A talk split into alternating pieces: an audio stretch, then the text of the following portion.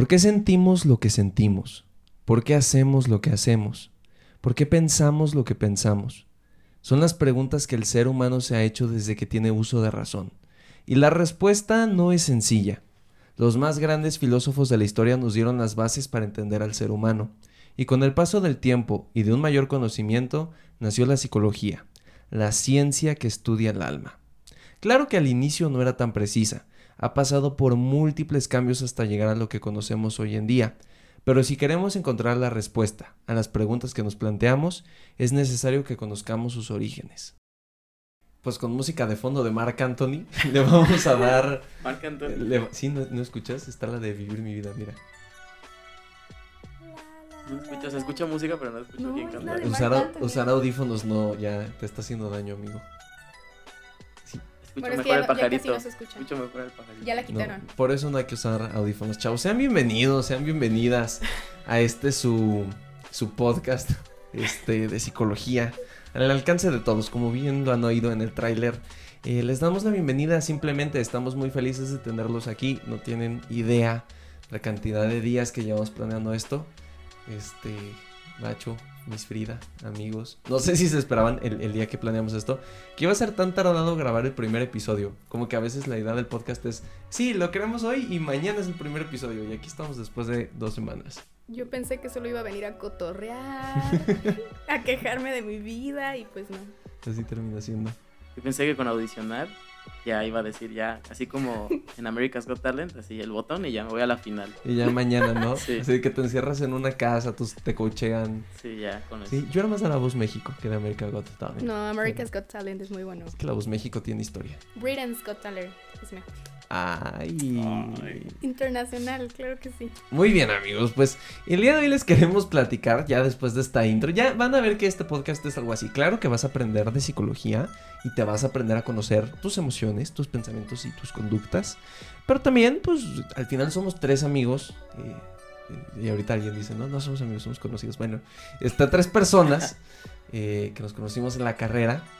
Y hemos decidido pues hacer este podcast con el objetivo número uno de no olvidar nuestros conocimientos porque oye, sales de la carrera y nunca más vuelves a repasar muchas cosas.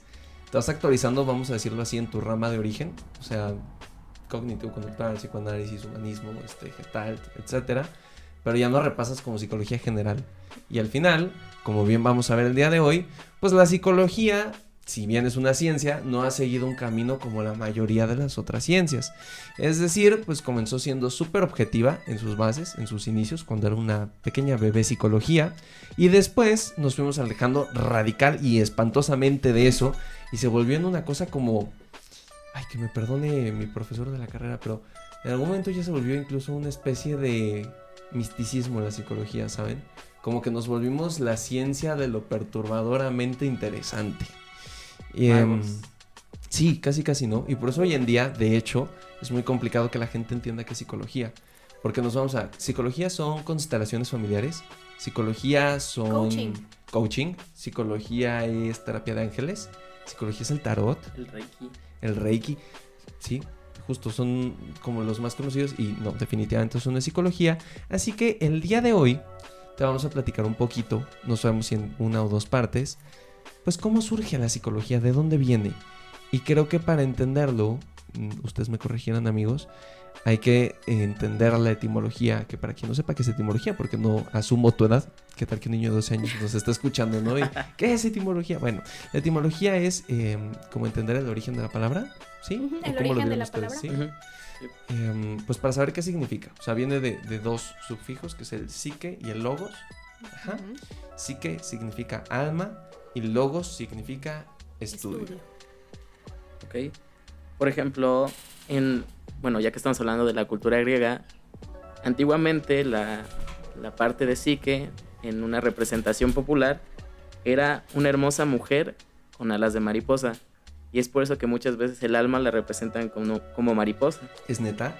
Sí, así es. Entonces, Datos interesantes de Bacho desde el capítulo. Deberíamos de crear esa sección, ¿no? Así de que el bacho dato interesante del día. Así es. Pero ahí les va. La historia de Psique no es solo partir una palabra de una representación popular, sino de un mito griego de una persona mortal que pasaron a ser diosa. Y la historia pues es así. Imagínense que existía en un reino un rey muy poderoso, muy rico, que tenía tres hijas. La menor de ellas era justamente la hermosísima Psique. Guapísima. Así, hermosísima. Tenía cara de mariposa. Exactamente. Bueno, eso suena raro, pero imagínense. ¿Ok? Entonces, pues dentro de las diosas existía la diosa Venus, que era una diosa muy hermosa también. Entonces, Venus, al enterarse que existía Psique, siendo una mujer tan hermosa, por la envidia que le genera Venus, manda a su hijo Cupido a flecharla. Para los que no sepan, cuando Cupido te lanza una flecha, te enamoras de la persona. Entonces, Cupido, su misión era flechar a... A ver, Espera, ¿no Es- estás hablando de la cultura romana? sí, según yo, Venus y Cupido son, romanos. ¿Dije griego? Ajá. Sí, porque Grecia más bien... Grecia es Afrodita. Afrodita... Y el del amor, pues Afrodita es Cupido y así. Ah, Es lo mismo. Afrodita es- No, no es no, lo no, mismo. no es lo mismo. De hecho, es primero la cultura griega con Ajá. sus Y dioses. después el imperio y romano. el imperio romano, Romano. toma Adopta y lo griego. los nombres. Sí, sí, sí, Pero sí, es sí. la misma persona. O sea, o sea, pues es- están basados en, pero no puedes. Pero hay, hay alguien, o sea, no es Afrodita. Afrodita es como la diosa de fertilidad y eso, De ¿no? la belleza. De la belleza. Pero ¿quién es el dios del amor griego? Es que según yo era Afrodita. ¿Que no es Eros? Eh, no, Mm, no estoy mm, segura. Genial. Primer debate. ok, bueno, sí continúa la historia en lo que yo lo investigo y ahora, Bueno, ahora lo El caso es que, pues la misión de Cupido era flechar a Psique, ¿no? Y que a la hora que ésta quedara flechada, se enamorara de un horrible monstruo. Así, imagínense algo asqueroso, repugnante, así. Peor que Quasimodo. Y no es porque Quasimodo, Tu ex. ándale, algo así de horrible. ¿Quasimodo? Quasimodo no era feo. Tenía un Ah, corazón bro. muy bonito. Bro. Pero bien adentro, dice. bueno, O el sea- caso es que la misión de Cupido era flechar a Psique y que ésta se enamorara de un monstruo horrible. Oye, por tiempo. Ahora que lo estoy pensando. Primero, Eros es el dios del amor. Ajá. Romano. Y Cu- no, eh, Eros es Ah, griego. griego, griego, ajá. y es el Cupido en la historia de los romanos. Aquí lo que me causa conflicto es que sí que sí es una diosa griega. Ajá, es que iba la historia. Pero ¿cómo se mezcla una diosa griega Sí. con, con los dioses romanos? ¿Dónde está tu referencia? Pues así papito? está, Está así está la bro. historia, bro. Y lo veí en. Wikipedia. No puede ser. ¿Neta sí? No, lo leí en un sitio de, A ver. pues, de historias. Ok, vas. Pero bueno, el caso es que ya, dejando de lado la cultura, que si lo que sea, el caso es que Cupido tenía que flechar a Psique. El caso es que, pues Psique, este, al ser la hermana menor de las tres hermanas, pues fue la última en casarse y no encontraba hombre. Entonces su papá, preocupado porque esta no encontraba hombre, una corriente de viento le dice al padre que la tiene que llevar a una montaña donde hay un palacio. Pues así es, claramente le vamos a hacer caso. Cuando el aire nos hable, pues claramente va a mandar a mi hija a un monte. Y yo, ¿alguna vez has escuchado, has visto Pocahontas? Pocahontas le, le hablaba al viento y ella hacía lo que el viento hacía. Ah, bueno, algo así. Entonces, el papá de Sique la manda a un monte donde existe un gran palacio. Y bueno, sí que se queda a vivir ahí, le dicen que es bienvenida, se queda a vivir ahí. Y lo curioso es de la historia es que todas las noches el amado de Sique iba y la visitaba en sus aposentos en la noche nada más. Y antes de que llegara el día, este desaparecía. Nunca lo había visto, pero sabía que existía. O sea, en la noche lo sentía, pero en la mañana nunca estaba. O Y sea, el- como, como Fiona en Shrek. Ándale, por ahí va. Entonces, pues las hermanas, un poco Celosa. celosas de que ella vivía en un palacio y así, pues le dicen, ¿sabes qué? En la noche, cuando él te venga a visitar, esperas a que se duerma y lo ves. Porque seguramente es ser una asquerosidad, así es ser un nombre horrible, así. Bro, escuché este mito en el podcast de Historia para Tontos la semana pasada. sí, sí, sí. O sea, a lo mejor hay una confusión en los nombres, pero sí va de ahí la historia. Eran. O sea, no, no le veía la cara, pero la, la mitología y la leyenda cuenta que era muy buen amante pasional, físico de contacto. Qué increíble. Este, y entonces, pues así se mantenían únicamente las noches con relaciones y en el día no se veían. Y es cuando las hermanas le dicen de que en la noche, pero no le dicen velo, le dicen mátalo, Ah, bueno, aquí es... apuñálalo. Aquí es velo. Entonces, porque las hermanas decían que seguramente era un sujeto horrible, un monstruo. Ajá. Entonces, pues, en una noche de pasión, el hombre se queda dormido y sí que muy decidida a demostrar que no es un monstruo, agarra una vela y se la acerca. descubriendo así que la persona que duerme al lado de Psique es Cupido realmente. Ajá. Y bueno, ya el resto de la historia, pues después está así que baja al inframundo. Ya saben, todas las historias de griegos y romanos tienen que bajar al inframundo para cumplir la misión, pero bueno, eso ya es historia después. ¿te sabes, te sabes la vaina? Eros le dice a, a Psique, si no me equivoco, corríjanme en historia para tontos, como, "Mm, si no tenemos confianza en mi bro, pues ya no podemos estar juntos. Bye bye. Sí. Entonces se va del monte, ella se va del monte, las dos hermanas mueren, las dos hermanas que dijeron eso mueren, y ella de vez en cuando subía al monte a ver si lo volvía a, a encontrar. Después la madre de Eros, que no me acuerdo en el momento de la mitología, es quien le pone a Psique los, los retos para que pueda Ajá. regresar con Sí. su hijo. Eh, si no me equivoco, uno de los retos era que había un templo griego lleno de no sé qué cosas y ella tenía que vaciar el templo en un día. Eh, digo, como super contexto, ¿no? Historia para tontos ayudó en esto. Pero justo, o sea, de ahí viene. Y es que sí me hice un poco pelotas con... Y Sí, yo yo como que también, los lo dos, estaba los escuchando y dioses decía, romanos... Ay, no, es que me van a. Nos van a decir que estamos Alguien en los comentarios, ahí alguien cállalo, eso combinando cosas. es-". Sí, ya sé. Ese vato está bien.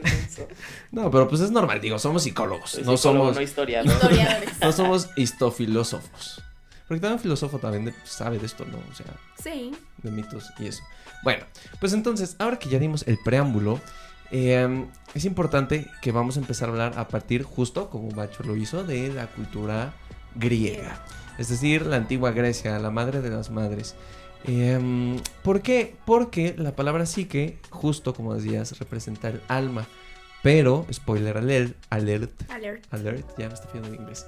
Este, no es alma como nosotros la conocemos. Y de hecho, cualquiera de ustedes dos puede contar esto porque yo se los spoileé el día que hicimos las entrevistas para este podcast. ¿Quién se anima? ¿Quién se la recuerda? Ah, mi chiste. A ver. No, a mí personalmente me gusta mucho esta... Bueno, la verdad es que voy a asumir la autoría de esta metáfora. Porque, pues, no soy fiel seguidora de... O sea, no soy Potterhead, pero sí me parece que es una muy buena referencia para aquellos que quieren como justo irse introduciendo un poco hacia esto que...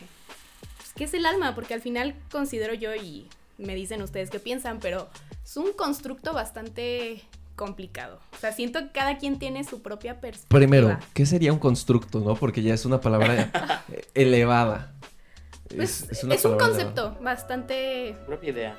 Una El, idea. el constructo, si no me equivoco, es un conjunto de, de ideas cosas, sociales. ajá, que en su totalidad yo- forman algo. Un saludo al doctor Palacios. Vamos a vipear eso por si no tenemos autoridad para decir su nombre. No, ya sí nos la cobra. Sí, pero, pero justo, o sea, un constructo es como, por ejemplo, el amor. O sea, no, no, no puedes tocar el amor, o sea, no, no hay No es algo que tangible. tocas. Pero, por ejemplo, si ves una persona besándose, si ves una persona abrazándola, o como en el mito de Psique, que están muy cómodos este, en las noches, Por ahí. tú entiendes que es amor, pero es justo, o sea, es el constructo es como el conjunto de conductas y cosas, eh, ideas que podemos Sí, que ya están algo. preestablecidas Exacto. socialmente para asumirse de cierta Forma. idea, forma, ajá. Bueno, ahora sí, aviéntate el bueno. Potterhead. Entonces, pues al final, como nos decía Chava, eh, sí que es sí alma, pero pues tiene muchas maneras de interpretarse. Y a mí algo que me gustó mucho desde que lo asocié fue justo pensar en esto del patronus de cada uno de los de las brujas y los magos de, de Howards, porque pues tienen como su propio patronus para aquellos que han visto la película, han leído los libros, pues no sé. Si ahorita me acuerdo, el de Harry Potter era un ciervo por Con, con los crestos, Ajá. ¿no? Con las astas. Ajá, con las astas porque era de de, De su jefa. de su de, ajá, de Lily. Y por eso Snape también. Pero mira, no, no voy a entrar en Sí, eso. ya. Ya, ese es tema de otro es- podcast. Eso es tema de, de- de historia para cinéfilos. Pero justo, o sea, al final creo yo que este, ¿cómo decirlo? Como esta irradiación de luz que va desde lo más profundo de el centro de cada ser humano, en este caso de las brujas y los hechiceros y magos de Howards, pues puede ser una muy buena ejemplo de lo que vendría siendo para algunos el alma. O sea, el alma es como la esencia, ¿no? Del, La esencia, del ser humano. De hecho, em, esto justo vamos a hablar de la época griega porque Sócrates, que es uno de los padres de la filosofía, un jefazo, el Sócrates, eh, entendía el alma como esa parte del ser humano que lo dota de pensamiento, racionalidad, emociones, etcétera, etcétera. O sea, Sócrates decía te quiero con el alma, que suena profundo, ¿no? Em, y justo por eso, a veces cuando uno escucha, es que es la ciencia que estudia el alma, te imaginas de que tu almita de Soul de Disney, así de que un mini tú azulito con tus... Sí, como un fantasmita que se sale de tu cuerpo. Pero no, sabemos que eh, todo eso es un proceso en el cerebro, en tu coco. Quieres con el cerebro, piensas con el cerebro. Si piensas. Este, entonces, por eso hablamos de la ciencia del alma o la ciencia que estudia el alma, pero alma como el, el- el cerebro, Sí, el que ya lo vamos a ver más adelante. eso. Y de hecho, aquí el, el bachín tiene un dato muy interesante sobre el alma. Exactamente. Ahorita Frida dijo que el alma es algo que no se puede tocar, o creo que fue Chava, no se puede tocar ni sentir. No es tangible. Pero, ¿Te imaginas? ¿qué harían si yo les dijera que realmente el alma sí tiene un peso? Ah, sea, eso sí, sí. se sabe. Sí. Sí tiene un peso.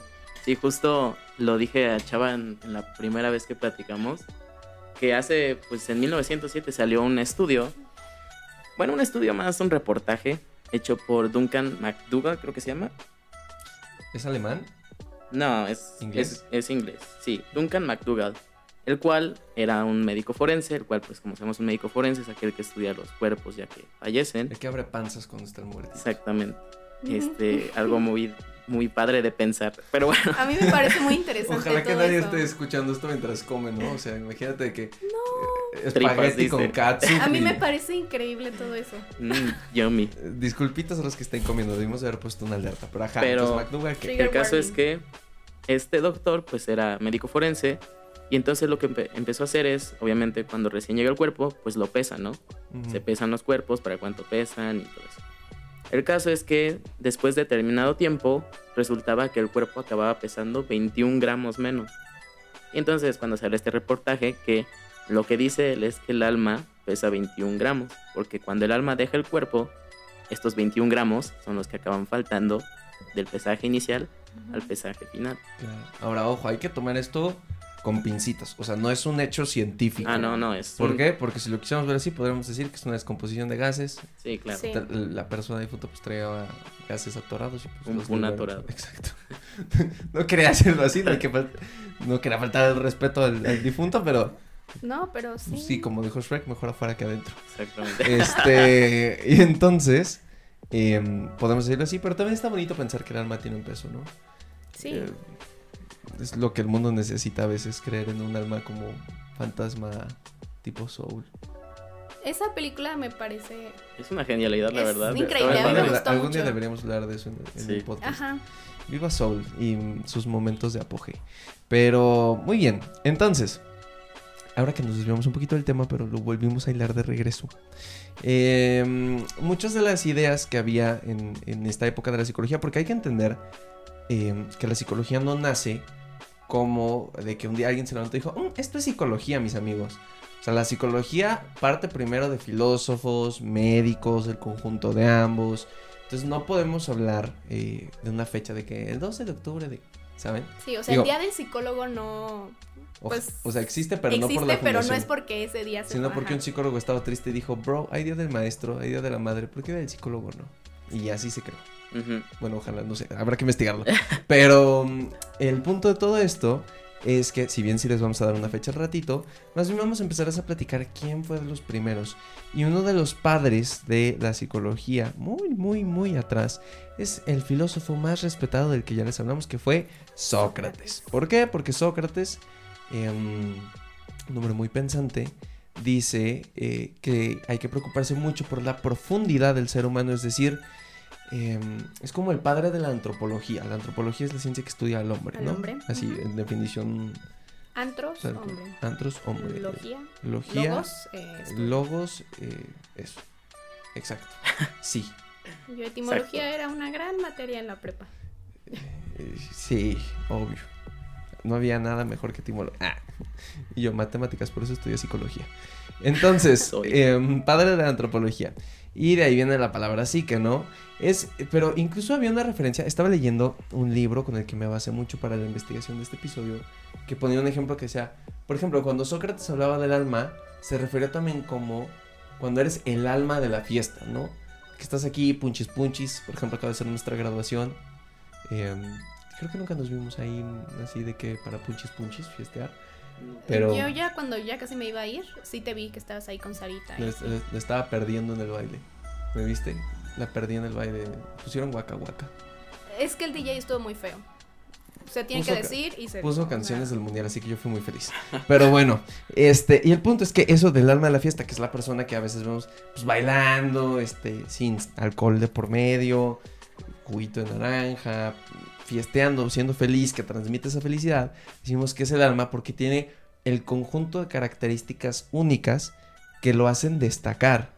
Entonces, al final eso termina siendo el alma, ese conjunto de características que cada uno de nosotros tiene que nos define como personas. Es decir, mi alma es ser una persona pues amable, graciosa y pues, excesivamente responsable.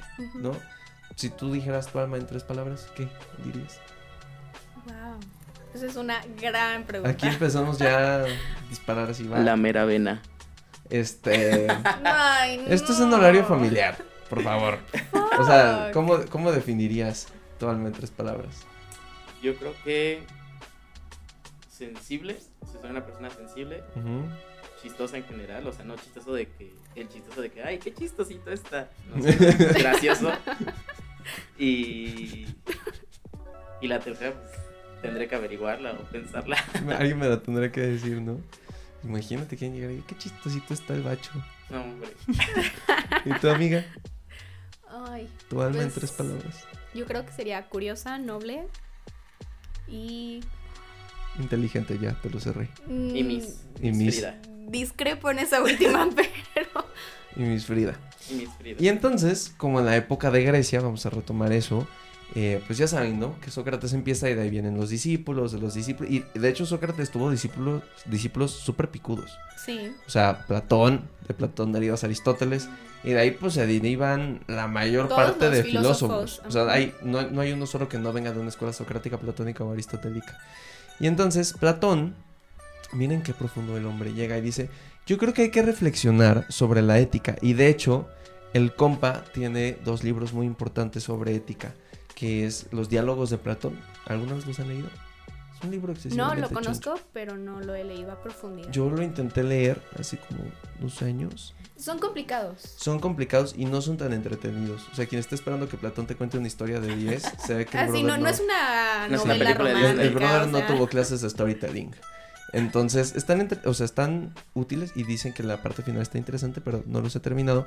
Pero entre los diálogos de Platón y La República, que es otro de sus escritos más populares, describe la ética del ser humano, es decir, el ideal del hombre para actuar. Entonces, si se dan cuenta, Sócrates abre camino a decir, esto es el hombre, o sea, el hombre en esencia es su alma. Y Platón dice, sí, pero incluso con su alma hay ciertas conductas que permito y no permito hacer. Por ejemplo, matar no está dentro de un código ético del hombre casi en ninguna cultura.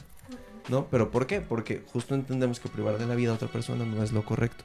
Y Platón reflexiona mucho sobre la ética de cómo el hombre debe comportarse. Por eso la República, si no me equivoco, es el modelo ejemplar de cómo debería de ser una ciudad bien eh, en armonía. Lo que nunca vamos a tener. Em, y, y esa es la parte, ¿no? Además de esto, Platón se encarga de hablar de términos que ya utilizamos hoy en día como imaginación, memoria, deseo, sueños, exacto, sentimientos y conocimiento. ¿Qué te sabes de la dialécti- dialéctica? De la dialéctica. Ajá. Porque sé que van de la mano dialéctica y retórica, ¿no? Según yo, dialéctica es el acto de como De- platicar ajá. uno a uno. Lo que estamos haciendo ahorita Exacto, es dialéctica. tal cual es un diálogo, o sea. Y según yo, retórica es más bien el acto de dar un discurso para convencer a alguien, Ajá. ¿no? Sí, es como. O sea, según yo, y me corrigen si estoy errando, si lo estoy haciendo muy mal, pero lo que tengo entendido es justo lo que tú mencionas, que se planteaba esta parte de la dialéctica como justo con la intención de comunicar algo entre uno o más individuos. Y en la retórica es yo comunico algo con el con la intención de sobreponer mi postura por la del otro. Sí. Sí, es como un La, la retórica es como, yo te voy a... Es como a veces, por ejemplo, en, ahorita en la modernidad, cuando un maestro se para enfrente de un salón y dice, lo que yo digo Es ley. es ley. O sea, es lo único que va a pasar en ese salón y yo solo puedo estar correcto a pesar de que él se puede equivocar. Claro. Y de hecho, Platón plantea que la retórica es un método inmoral y nocivo de enseñar o de catedrático. Y es cuando justamente viene la dialéctica. Y la dialéctica es la que te invita a que justamente el catedrático o el, el guía se pare enfrente y que a través de un diálogo al tú por tú o al- en, en general en grupo se genere nuevo conocimiento yo basado en el que tengo y tú basado en el que tú tienes y sale un nuevo Sí, conocimiento. Sí, de ahí sale lo del diálogo socrático y Ujú. todo esto. Ey, que de hecho de ahí también sale una técnica de terapia cognitivo-conductual. Ujú. Es el debate socrático. Ya hablaremos de eso más adelante cuando queramos confundir a la gente. Y después de Platón viene el poderosísimo Aristóteles. No sé si les pasa, pero yo siempre pienso que Aristóteles es el padre de todo. No sé por qué, pero siempre pienso que es primero Aristóteles, después Sócrates y después Platón. Siempre pongo Aristóteles primero que todo. Yo siempre que Yo hablan de. Aristóteles me imagino como agua, así como Yo lo confundo sé. con uno de la aritmética, no sé quién, pero ¿Anaxágoras? No, ese también es filósofo. Pitágoras. ese. Ajá. Mira que súper asociación así de que Pero es que Aristóteles, Anaxágoras. Sus nombres son muy similares. Sí, obvio, Anaxágoras y Aristóteles. No, no, no, Ah, Aristóteles igualitos. y Pitágoras. Súper sí, obvio. Es como Braulio y Salvador. Terminan Igualito. igual. Específicamente iguales. Va a haber personas que me van a dar la razón. Y además de esto, después de Platón, llega el famosísimo Aristóteles. Que es, ojo esto, es el primer cuate en conectar los órganos con los sentidos. Es decir, aunque nos suene lógico decir, escuchamos con el oído, olemos con la nariz, este, probamos con la boca, pues, este, y vemos con los ojos. Para ellos no era como muy Si no ¿Sabes? tenía Era como conexión directa. Ajá, era como un aparato integrador, como tu cabeza funciona así porque así, pero no sabes si te tapas el oído y dejas de respirar, casi casi, ¿no? Claro. Estaba raro. Y entonces Aristóteles, en uno de estos días que estaba pensando en su, con su túnica, caminando por la vida, este, pues dice, mira, creo que el oído va conectado con la escucha, la nariz con el olfato, y conecta cada uno de los cinco sentidos. eh, como high five, ¿no? O sea, cinco sentidos high five, que es el oído, el olfato, el Que gusto, de hecho hay el seis tacto. sentidos. el tacto, la vista, ¿y cuál es el sexto? El sentido vestibular. ¿El de la pancita? ¿O cuál es el El vestibular? del equilibrio. ¿no? El del equilibrio. Mm. O sea, No está sé por qué muy pensé en la panza, qué horror.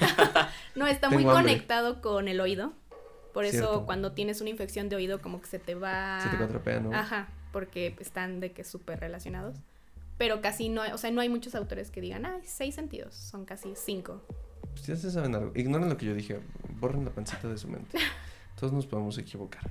Y de hecho, a partir de em, Aristóteles, Shakespeare. Sí, traemos aquí referencias de todo. Shakespeare. De todo. Shakespeare, em, escuchen esto, tiene una frase bien bonita y que lo podrán poner en sus estados de WhatsApp. Dime dónde se cría el afecto, si en el corazón o la cabeza. Respuesta correcta, la cabeza. Vaya, el ¿Sí? corazón, el corazón solo bombea sangre, mi bro. Pero entendemos que justo por esa época ya estaban tratando de entender, ¿no? ¿De Como a ver, nace? ¿qué onda con la cabeza? ¿Qué onda con el alma? Realmente si es el corazón con lo que sentimos. Sí, se cuestionaban todo. Y al final es eso, porque como no tenía información, pues te queda pensar y a lógico matemático, ¿sabes? Platón no iba a ir y a ver un ultrasonido, a ver si esto se... ¿Sabes? Claro. Entonces, con lo que tenían lo hicieron y de ahí, em, eh, vamos a decirlo así, crean estas ideas. Y además Aristóteles le da ciertos rasgos a eventos psicológicos.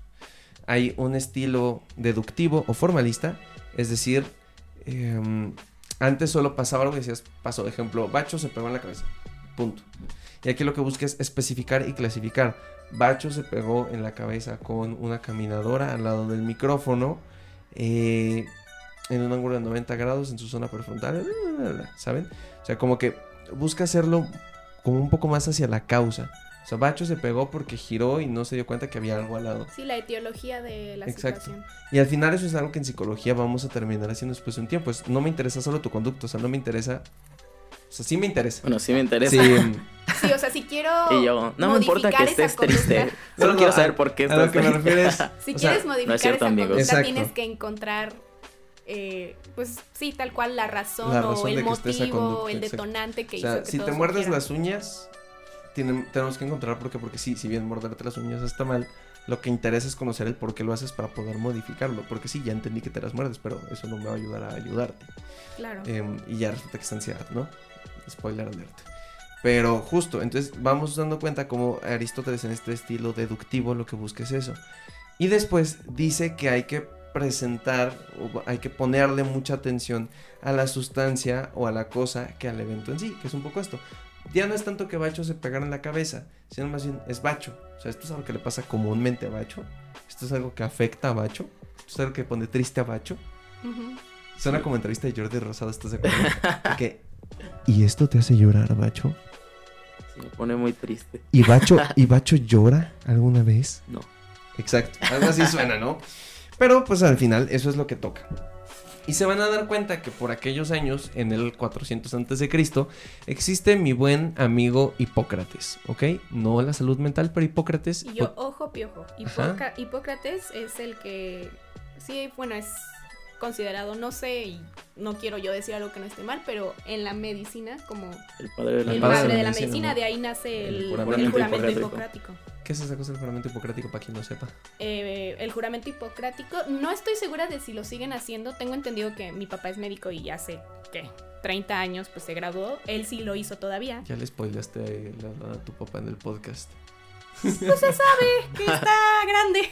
Ok. Este, y sí hacían este, como una ceremonia en donde les daban su bata y ellos decían este juramento como para, básicamente, long story short, es como mm, jurarle a la sociedad humana que vas a practicar, vas a hacer buena práctica y buena praxis de la medicina eh, con el objetivo de salva- salvaguardar la la vida, vida de ¿no? los demás. Si quieren se los leo, según Ah. Conamed.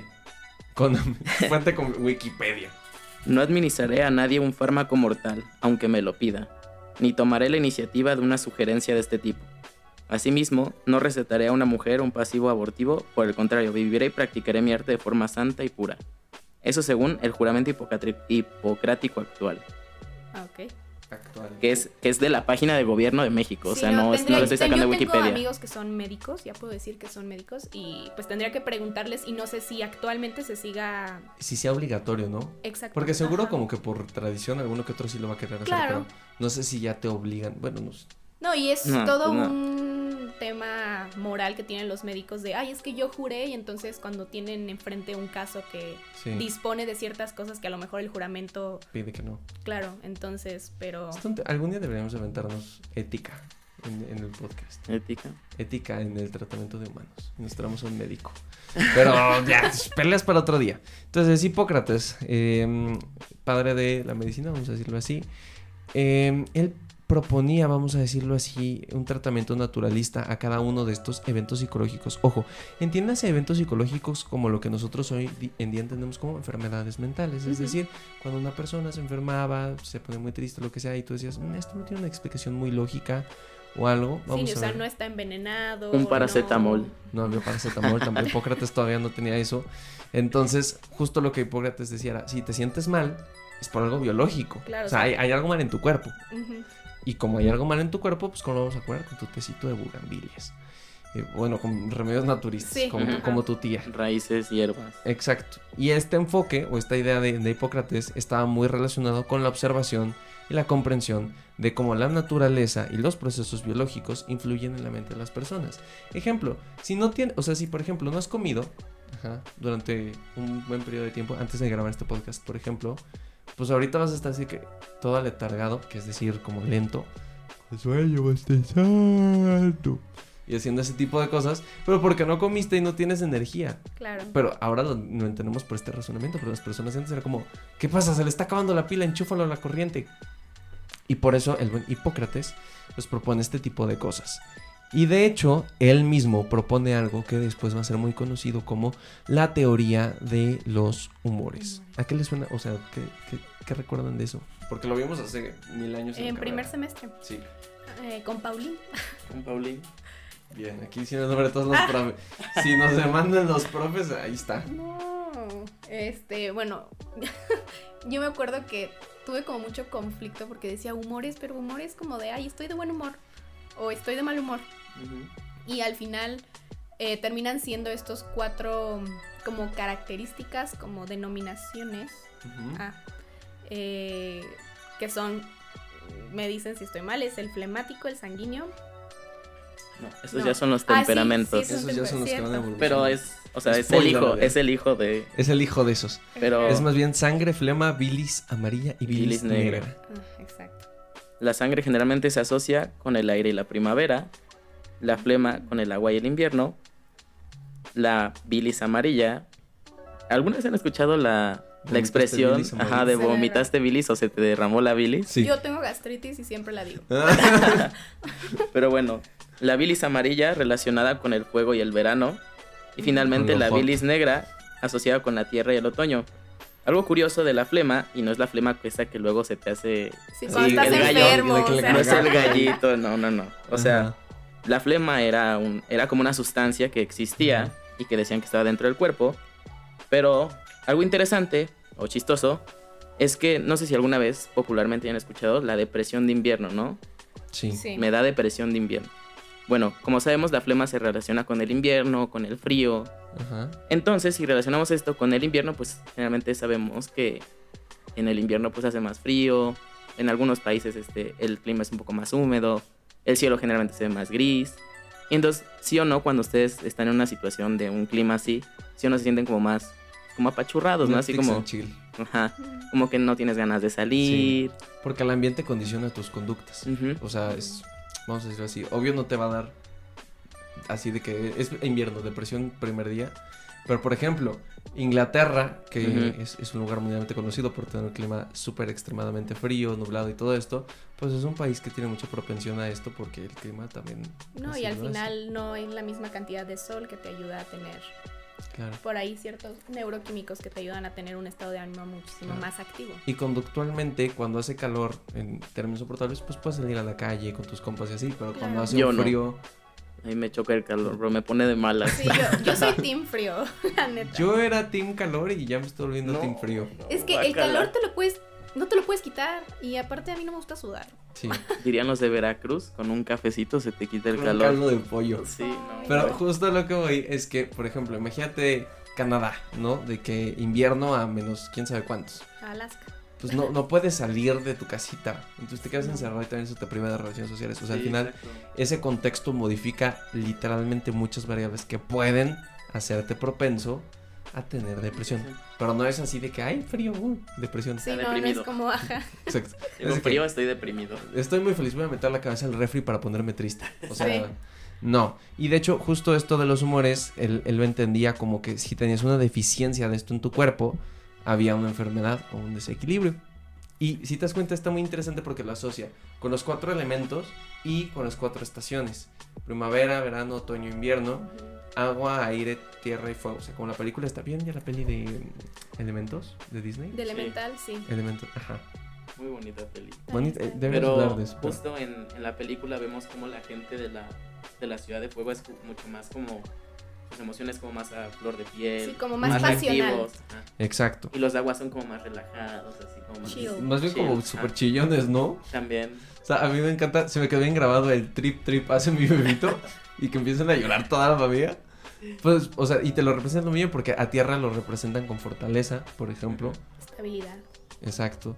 Y el, el, el aire lo representan como con, con mucha variabilidad, ¿no? Porque es la, Con la mucha jefa- flexibilidad. Ajá, es la jefa del agua que la ves súper enojada, pero la ves súper linda, pero como muy moldeable. Entonces, es- está muy interesante porque, como les decía que esto es un tema naturalista, pues justo dice, ah, mira, pues eh, las estaciones, ah, mira, pues eh, los, cinco, elementos. los cuatro elementos. Y este tipo de cosas.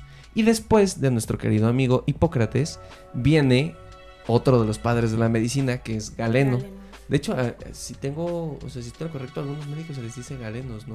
Sí, antes. Sí. Antes se les decía Galen en los medios. Exacto.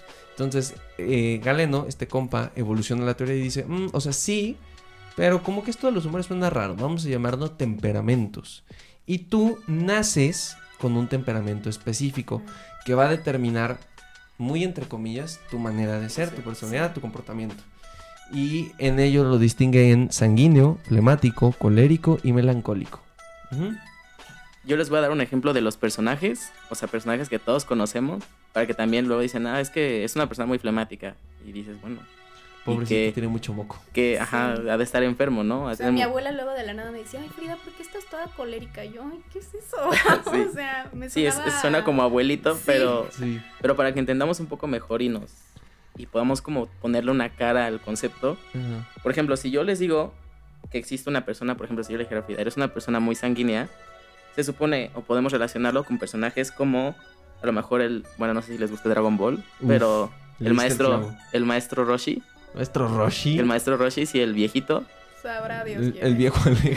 el viejo alegre, ajá, exactamente.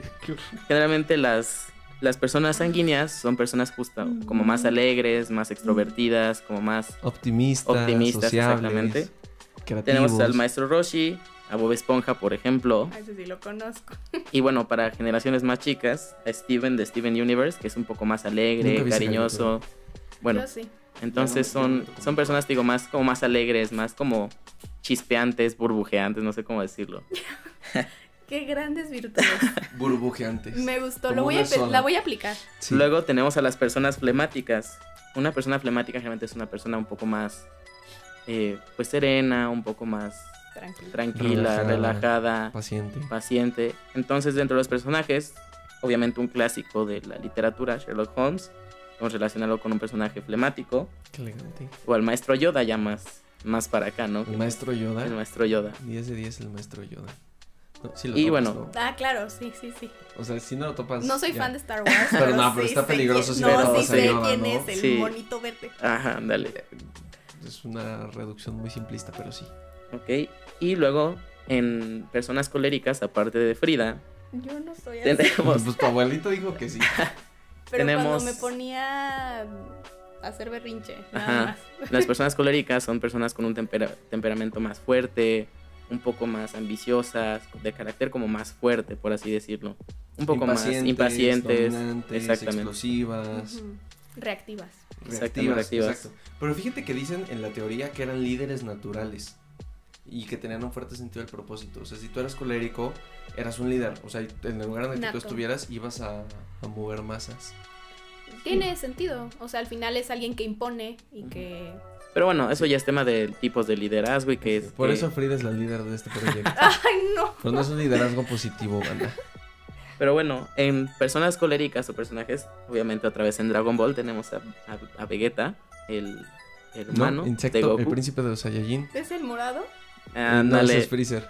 No, o sea, bueno, el traje de Vegeta, bueno, está azul. Es Azul, azul. con blanco. O sea, si piensas en un Vegeta morado, es el que sube de Disney, de... Eh, ok, un personaje de Disney Ah, que bueno, ahí te va. Ahí te va uno de Disney, Shere Khan, el tigre del libro de la selva. Ajá. El tigre que es así como más quién dominante. es. Ah, ¿sabes quién? Shere Bellota. Bellota de las chicas superpoderosas. También es super colérica. Es súper colérica. Sí, la topas, ¿no? Ah, no, claro que sí. Por ejemplo, Burbuja, ¿quién sería? Burbuja sería... Creo que la pondría en sanguíneo. Sanguíneo, ¿no? Porque brinco, brinco, brinco y allá voy. Como dijo Bracho, es este... Burbujeante. Es burbuja- Genial, excelso. y bueno, finalmente tenemos las personas melancólicas, que son pues la melancolía Es en, la mezcla de Sí. entre la tristeza y la alegría. ah, es un poco, son personas que son más tendientes hacia pues Sí, tristeza, chippy. ajá, Ajá. chippy, ándale. Ahí, bueno, tenemos uno de mis favoritos, que realmente todavía no acabo la serie porque no me siento preparado emocionalmente para acabarla, Ajá. pero que la verdad, si la pueden ver, se las recomiendo. ¿Cuál? Bojack Horseman. No la he visto. Ah, Véanla. es muy buena. Sí, háganse un favor, a gustar. Háganse un favor, véanla. Es muy buena. Pero bueno, ¿Netflix? melancólico, sí. No, no pienso pagar Netflix. Tenemos a Bojack Horseman, por ejemplo, de un personaje de la, de la vida real, pues no de la vida real, pero de una serie con personas. Este, tenemos a House, de Doctor House. Ajá. Es una persona un poco más melancólica. Ahí podríamos decir que es entre colérico y melancólico, porque hay en episodios donde es una persona teniendo Donde como agarra más- el bastón y ¡ah! Sí. O sea, Pero- melancólico es tipo tristeza. exactamente. En intensamente. En intensamente, exactamente. Eh, que chismecito por aquí, no sé si se lo sabían, pero eh, a ver, recuérdenme en qué año estamos. eh? Galeno, Galeno, Galeno, ¿en qué año fue Galeno? Espérame, aquí lo tengo yo. Alguien recuérdeme. Em, tenemos, o sea, sé que sé que Hipócrates fue en el 400 antes de Cristo, Sí. pero Galeno debe haber sido poquito después, ¿no? O sea, ¿qué? ¿200? Yo en el creo. 130 de nuestra era. O sea, ya después de. Cristo. No, no, eso es mucho, ¿no? Galeno nació en Pérgamo en el año 130 de nuestra era. O sea, Ándale. después de Cristo. Sí, o sea, sí Sí. pasó un muy buen rato desde, Wow. Desde mm, Hipócrates a. Galeno. Pues tiene sentido también. Miren los nombres, ya Galeno suena un poquito más moderno. Pero el punto es que en, en- en el futuro vamos a ver en la, en la psicología moderna cómo la melancolía después toma un, un fundamento religioso muy raro y de ahí viene la idea y la creencia de que entonces estar triste es malo. Pero será tema para otro episodio porque mis queridos amigos y mis queridas amigas, estamos llegando a los 47 minutos de episodio. Y nuestra idea pues es llegar rayando a los 50 y ahí frenarle, ¿no? Además, justo con lo que acabamos de terminar de melancolía, a menos que tú quieras decir algo más de eso, ¿no? ¿Estamos bien? No. Em, justo con, con- acabando melancolía, terminamos entonces la historia antigua en Grecia de la psicología y podemos pasarnos a la etapa un poquito más moderna. Si bien en Egipto y en Roma y en todo esto llegan a haber ciertos avances de la psicología, la verdad es que no terminan siendo tan puntuales e importantes como si la historia griega con cada uno de los filósofos. Em, pero gracias a eso, pues si se dan cuenta, nos vamos acercando más a lo que es la psicología hoy en día. Es decir, pasamos de no entender al ser humano a pensar en el ser humano, pensar en el porqué de sus cosas, entenderlo con temperamentos, después no, primero con humores, después con temperamentos, eh, y después nos vamos entrando un poquito más en eso, en, en cómo se construye un ser humano desde diferentes partes. Ajá. Más Sí, o menos es como el... el- Un poco de spoiler para el siguiente capítulo. La siguiente etapa también es una época bastante oscura para sí. nosotros como psicólogos ciencia. y Sí. ciencia y generalmente en la humanidad eh, Sí. como ciencia. Pero bueno, esperen Sí. al siguiente episodio para saber de qué se trata. Sí, o sea, se los decimos nada más para que se piquen y quieran escucharlo, pero se va a poner bueno. Antes de acabar, me gustaría preguntarles a cada uno, ¿cuál de los cuatro temperamentos crees que tengan? O sea, a pesar de que tu abuela dijo que eres colérica. ¿Qué, qué temperamento crees? O más bien, ¿qué te parece esto? Que... Decir el de alguien Exacto. más. No, no, no, que cada uno, o sea, por ejemplo, tú y yo decimos el de Bacho, Bacho y yo decimos el tuyo, ustedes dos dicen el mío. Si Ok. le, o sea, voy a contar tres y lo decimos al mismo tiempo. Y si le atinamos, este, quien no le atine debe una bebida para el siguiente episodio. Va, va, ¿Le entran? le entro. Pues ya- Sí, está bien. A ver, entonces tú y yo vamos a decir primero el de Bacho. Está entre sanguíneo, flemático, colérico y melancólico. Ajá. Ajá. A la cuenta de tres lo decimos los dos. ¿Estás lista? Sí. Uno, dos, tres. Colérico. ¿Qué? No, ¿Me, ¿Qué? me ¿Y entonces dejaste? ¿Me dejaste? ¿Qué vas a decir tú? Flemático. Flemático. Ujú. Eh, tranquilo, relajado, equilibrado y paciente. Yo me considero más flemático que colérico. O sea, Sí. tengo como mis episodios, ¿no? O sea, hay veces No que lo Es que sé. eres muy estoico, es como... Ajá. No lo sé, mi bro. En los proyectos de la escuela no te veías muy flemático. No, Pero o sea, tiene, al- tiene rasgos muy, muy marcados de liderazgo, pero generalmente es como que... Poco sí. No, pero al final siempre sí está como muy... Sí, yo creo que, o sea, bueno, ya entrando en otro tema de filosofía, sí soy como muy estoico, o sea, muy... Pues no que me valga madre, porque eso es otra cosa, pero... Muy sí, similar, pero- ah, para el, el populismo y la gente que entienda, sí un poco me vale madre. Ok. Yo, mira, incluso si dijéramos que es líder, que le queda más el colérico, ¿eh? Pero Sí, pero no... o sea, ahorita vamos perdiendo, así que tú y yo por ahora debemos la bebida. Bueno, Ahora, ¿listo tú y yo con, con Frida, amigo? Ok. Ok, ay, híjole, estoy entre dos. yo también. Pero bueno, Ok, ya estoy. una, dos, tres. Sanguíneo. Sí, 100%, sí, sí, sí. Sí. Sí soy. sí soy.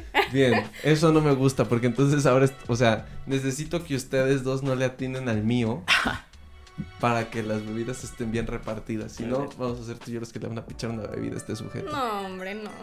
Ok, ¿listos? ¿Ya pensaron en que soy yo? A ver, dame un segundo más. Ya, ya. Yo estoy segurísimo de lo que soy. Soy un cacahuat. No, no es cierto. Mm. Pero Ay, como es que para hoy, estoy ¿no? entre dos. Ah, ok, ya. ¿Ya están Sí. listos? Una, dos, uno. Ah, ¿verdad? Una, dos, tres. Sanguíneo. Sí, 100% también. Nah.